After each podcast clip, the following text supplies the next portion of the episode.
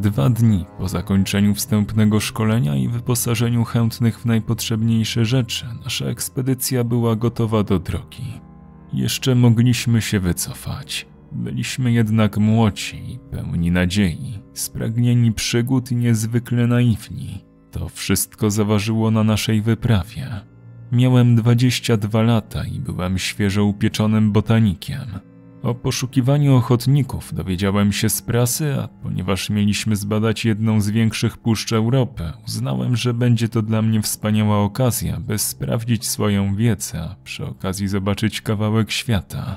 Zwłaszcza, że nie sama puszcza była dla nas celem, a odnalezienie zaginionych członków grupy AD00, z którymi Instytut stracił kontakt pół roku wcześniej. Nasi przełożeni podejrzewali, że ci byli zbyt słabo wyposażeni albo pochłonęły ich bagna. Postanowili więc drugi raz nie popełnić tego błędu i wyposażyli nas dużo staranniej. Niestety nie dysponowali dokładnymi mapami tamtych terenów. Je mieli sporządzić poprzednicy. Ja, Andrzej, Borys i Kasia byliśmy dobrze przygotowani, przynajmniej tak nam się wydawało. Andrzej był kartografem, Borys żołnierzem. Nieoficjalnie przyznał, że wywalili go na zbity pysk za picia. Kasia natomiast specjalizowała się w łączności radiowej na dużych odległościach. Raczej nie było między nami spięć. Wydawało nam się, że te dwa tygodnie spędzone w instytucie doskonale się dogadywaliśmy. Z samego rana wsadzili nas do wozu terenowego i jeszcze śpiących zawieźli tak głęboko w las, jak tylko się dało. Niestety droga skończyła się szybko. Poinstruowali nas, że mamy raz na 12 godzin kontaktować się z nimi. Podali sprzęt i prowiant w ogromnych plecakach, po czym życzyli powodzenia i odjechali. W tym momencie Borys wsadził łapę pod swoją kurtkę i wyjął z niej piersiówkę widocznie nic sobie nie robiąc z próśb i wcześniejszych ustaleń. Kasia zrobiła naburmuszoną minę. Była najbardziej zasadniczą ze wszystkich kobiet, jakie kiedykolwiek poznałem. Widziałem po jej oczach, że do końca wyprawy będzie na niego wściekła. Niewiele rozmawialiśmy. Z naszych ust wydobywała się para. Temperatura poniżej zera robiła swoje. Co jakiś czas zatrzymywaliśmy się, by Andrzej mógł nakreślić nasze przypuszczalne położenie na mapie. Pora dnia nie miała dla nas znaczenia. Przez konary drzew przedzierała się i tak niewielka ilość światła. Czułem się jak w ciemnym, zawilgoconym korytarzu. Jedynie śpiew ptaków upewniał mnie, że wciąż jestem w puszczy. Szliśmy gęsieko. Pierwsza osoba torowała nam drogę, co i rusz obcinając gałęzie ostrą maczetą.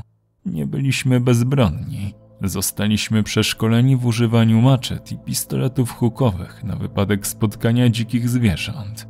Otrzymaliśmy również racę do wykorzystania w przypadku problemu z połączeniem radiowym lub także w sytuacji kryzysowej, takiej jak zagrożenie życia. Gdyby komuś coś się stało, mieliśmy dawać sygnał racami co 15 minut przez godzinę. Potem pozostawić osobę ranną z bronią i zapasem jedzenia potrzebnego do przetrwania następnej doby. W tym czasie miała dotrzeć pomoc.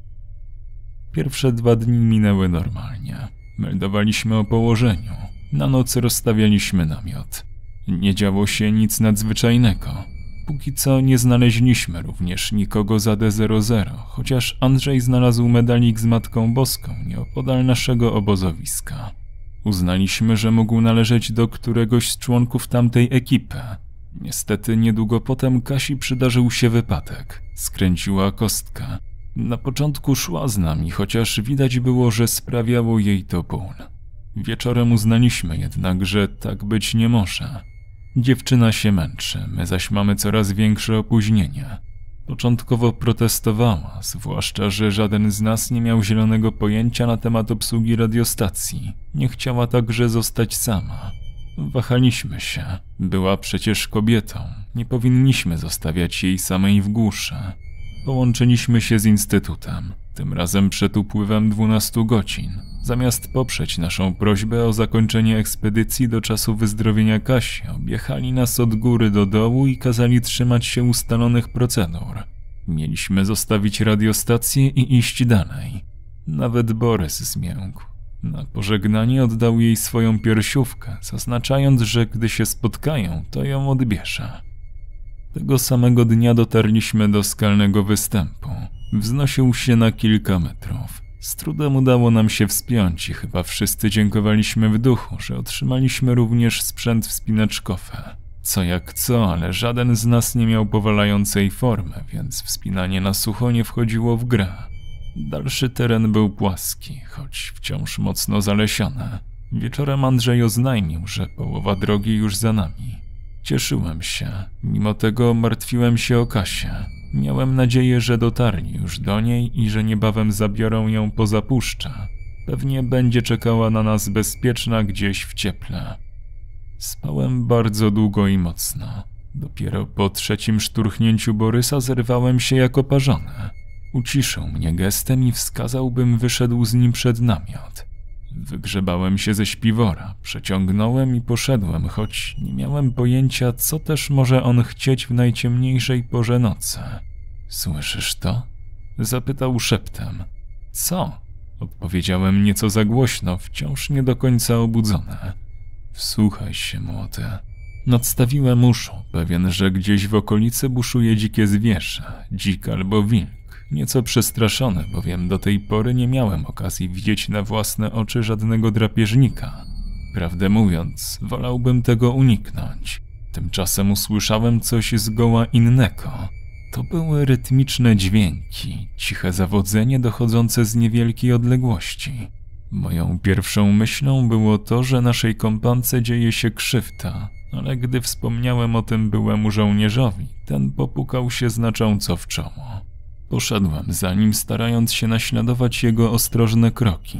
Nieomal godzinę drogi od naszego namiotu znajdowała się mała polana, a na niej głaz. Gdy jednak przyjrzałem się raz jeszcze, przetarłem oczy ze zdumienia. Wokół kamienia zgromadzeni byli ludzie. Nie zauważyłem ich wcześniej w ciemności. Mimo chłodu mieli jedynie przepaski na biodrach. Na ich szyjach błyszczały długie sznury wypolerowanych otoczaków, które nosili tak, jak nasze kobiety noszą perłę. W dłoniach mieli patyki, którymi uderzali jeden o drugi. Wyglądało to jak dziwny rytuał, rozmaicony pieśnią w nieznanym nam języku. Chcieliśmy wycofać się w ciszę, jednak będąc niezdarą, nadepnąłem na gałązkę, która pękła z trzaskiem pod moim butem. Zamarłem. Borys wymownie przewrócił oczami. Nie było sensu uciekać.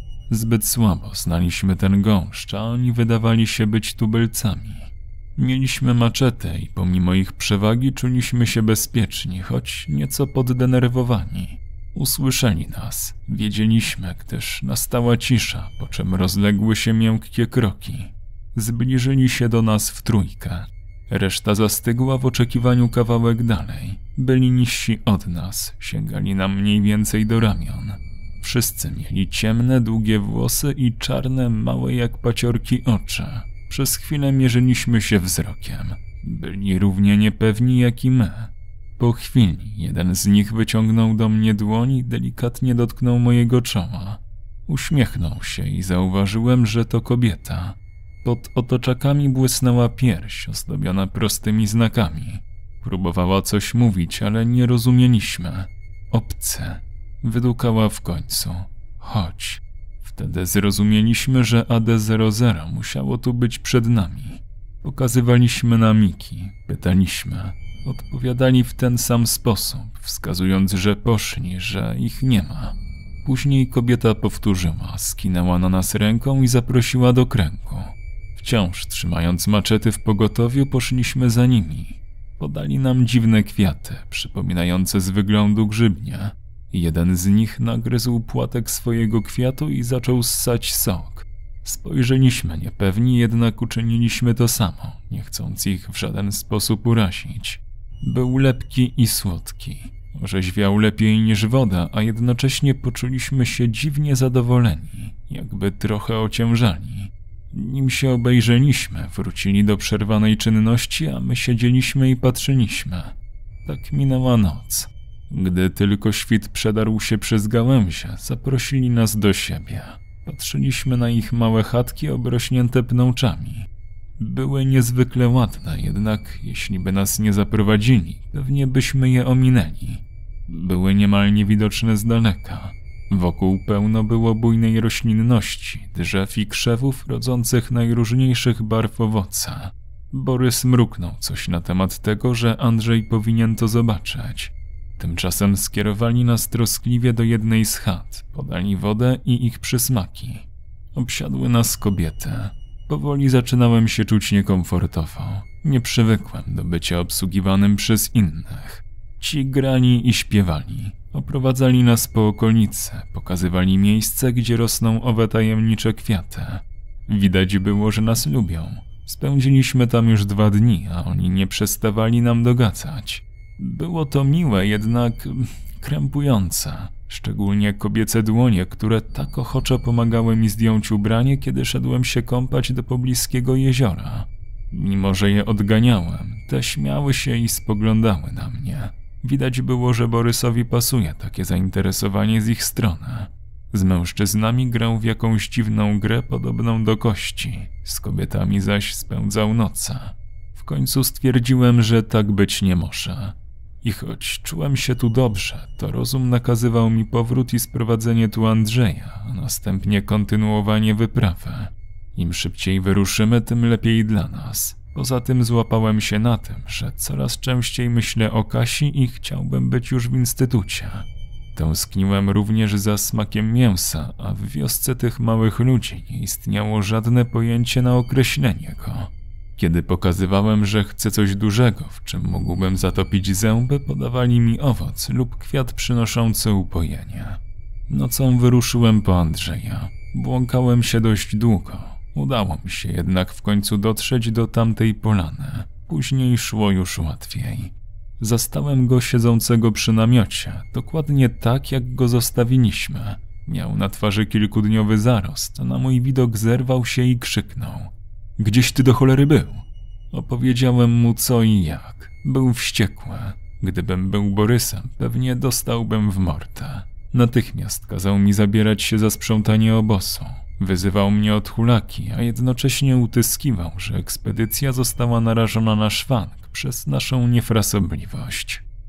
Zdenerwowałem się, kiedy kilkukrotnie pomyliłem ścieżkę. Straciliśmy przez to dużo czasu. Dotarliśmy do osady nad ranem. Było cicho, jak makiem zasią. Pokazałem Andrzejowi drogę do domku, w którym spałem. Położyliśmy się tam. Dzień wstał. Przynieśli nam śniadanie złożone z owoców. Wszystko byłoby w porządku, gdybym nie zauważył, że chata Borysa stoi pusta. Zapytałem jego ostatnią towarzyszkę, gdzie poszedł. Wskazała mi jezioro. Wybraliśmy się tam, ponieważ minęło wiele czasu, a on wciąż nie wracał. Na brzegu stały jego buty, niedaleko leżała kurtka. Zaniepokoiło mnie to. Nie widziałem go ani w wodzie, ani w pobliżu. Zawiał wiatr i poczułem dziwny zapach dochodzący z za drzew. Przywodził na myśl psujące się mięso. Ruszyłem tam, prowadząc za sobą zdezorientowanego kolega. Zmroziło mi krew w żyłach. Niedawno spożyty posiłek podszedł mi do gardła. Bok mnie wymiotował Andrzej. Wśród drzew, na palach wbitych w ziemię znajdowały się ciała. Niektóre obgryzione do kości, a inne całkiem świeże. Dostrzegłem nagiego Borysa. Chodziły po nim pierwsze muchy. Bzyczenie owadów było nieznośne. Wypełniało mi uszy. Chyba płakałem. Dostrzegłem szczątki AD-00. Na kilku z nich wisiały jeszcze kurtki, które wyglądały jak nasze. Na samym środku pobojowiska stał prymitywny posążek wykonany z drewna i to nasunęło mi myśl, że cofnęliśmy się do czasu składania ofiar z ludzi. Nie wiem, jak długo tak staliśmy. Mogły minąć minuty lub godziny. Usłyszeliśmy krzyki. Nie znaleźli nas przy jeziorze. Domyślili się, gdzie jesteśmy. Andrzej ocknął się pierwszy i potrząsnął mną. Dopiero wtedy dotarło do mnie, że powinniśmy uciekać, bo skończymy jak reszta. Gonili nas, deptali nam po piętach. Słyszeliśmy uderzanie patyków i zawodzenie piszczałek, wciąż bliskie i niezmienne. Polowali na nas, bo wiedzieliśmy. Wkrótce nad głową śmignął mi kamień wielkości pięści, potem drugi, który trafił mnie w ramię. Wrzasnąłem z bólu i pociemniało mi przed oczami, jednak biegłem dalej, choć płuca paliły mnie z wysiłku. Nagle krzyknął Andrzej. Dostał między łopatki i padł na ziemię. Próbowałem go podnieść, przez chwilę nawet ciągnąłem go za sobą. Wtedy właśnie któryś z tych potworów zadał ostateczny cios w jego głowę. Łzy zalewały mi oczy. Nie wiedziałem, dokąd trafię, jednak moim celem było oddalić się od tego przeklętego miejsca raz na zawsze. W końcu potknąłem się o własne nogi, przekoziołkowałem po stromym zboczu i straciłem przytomność. Obudziłem się wśród liści. Bolała mnie głowa. Czułem się, jakby każda, nawet najmniejsza kosteczka w moim ciele była złamana. W gardle miałem sucho spragnienia, a na mojej piersi spoczywał kwiat. Początkowo sądziłem, że mnie znaleźli. Jednak minęła niemal doba, a ja wciąż idę. Co i rusz ssąc sok kwiatu.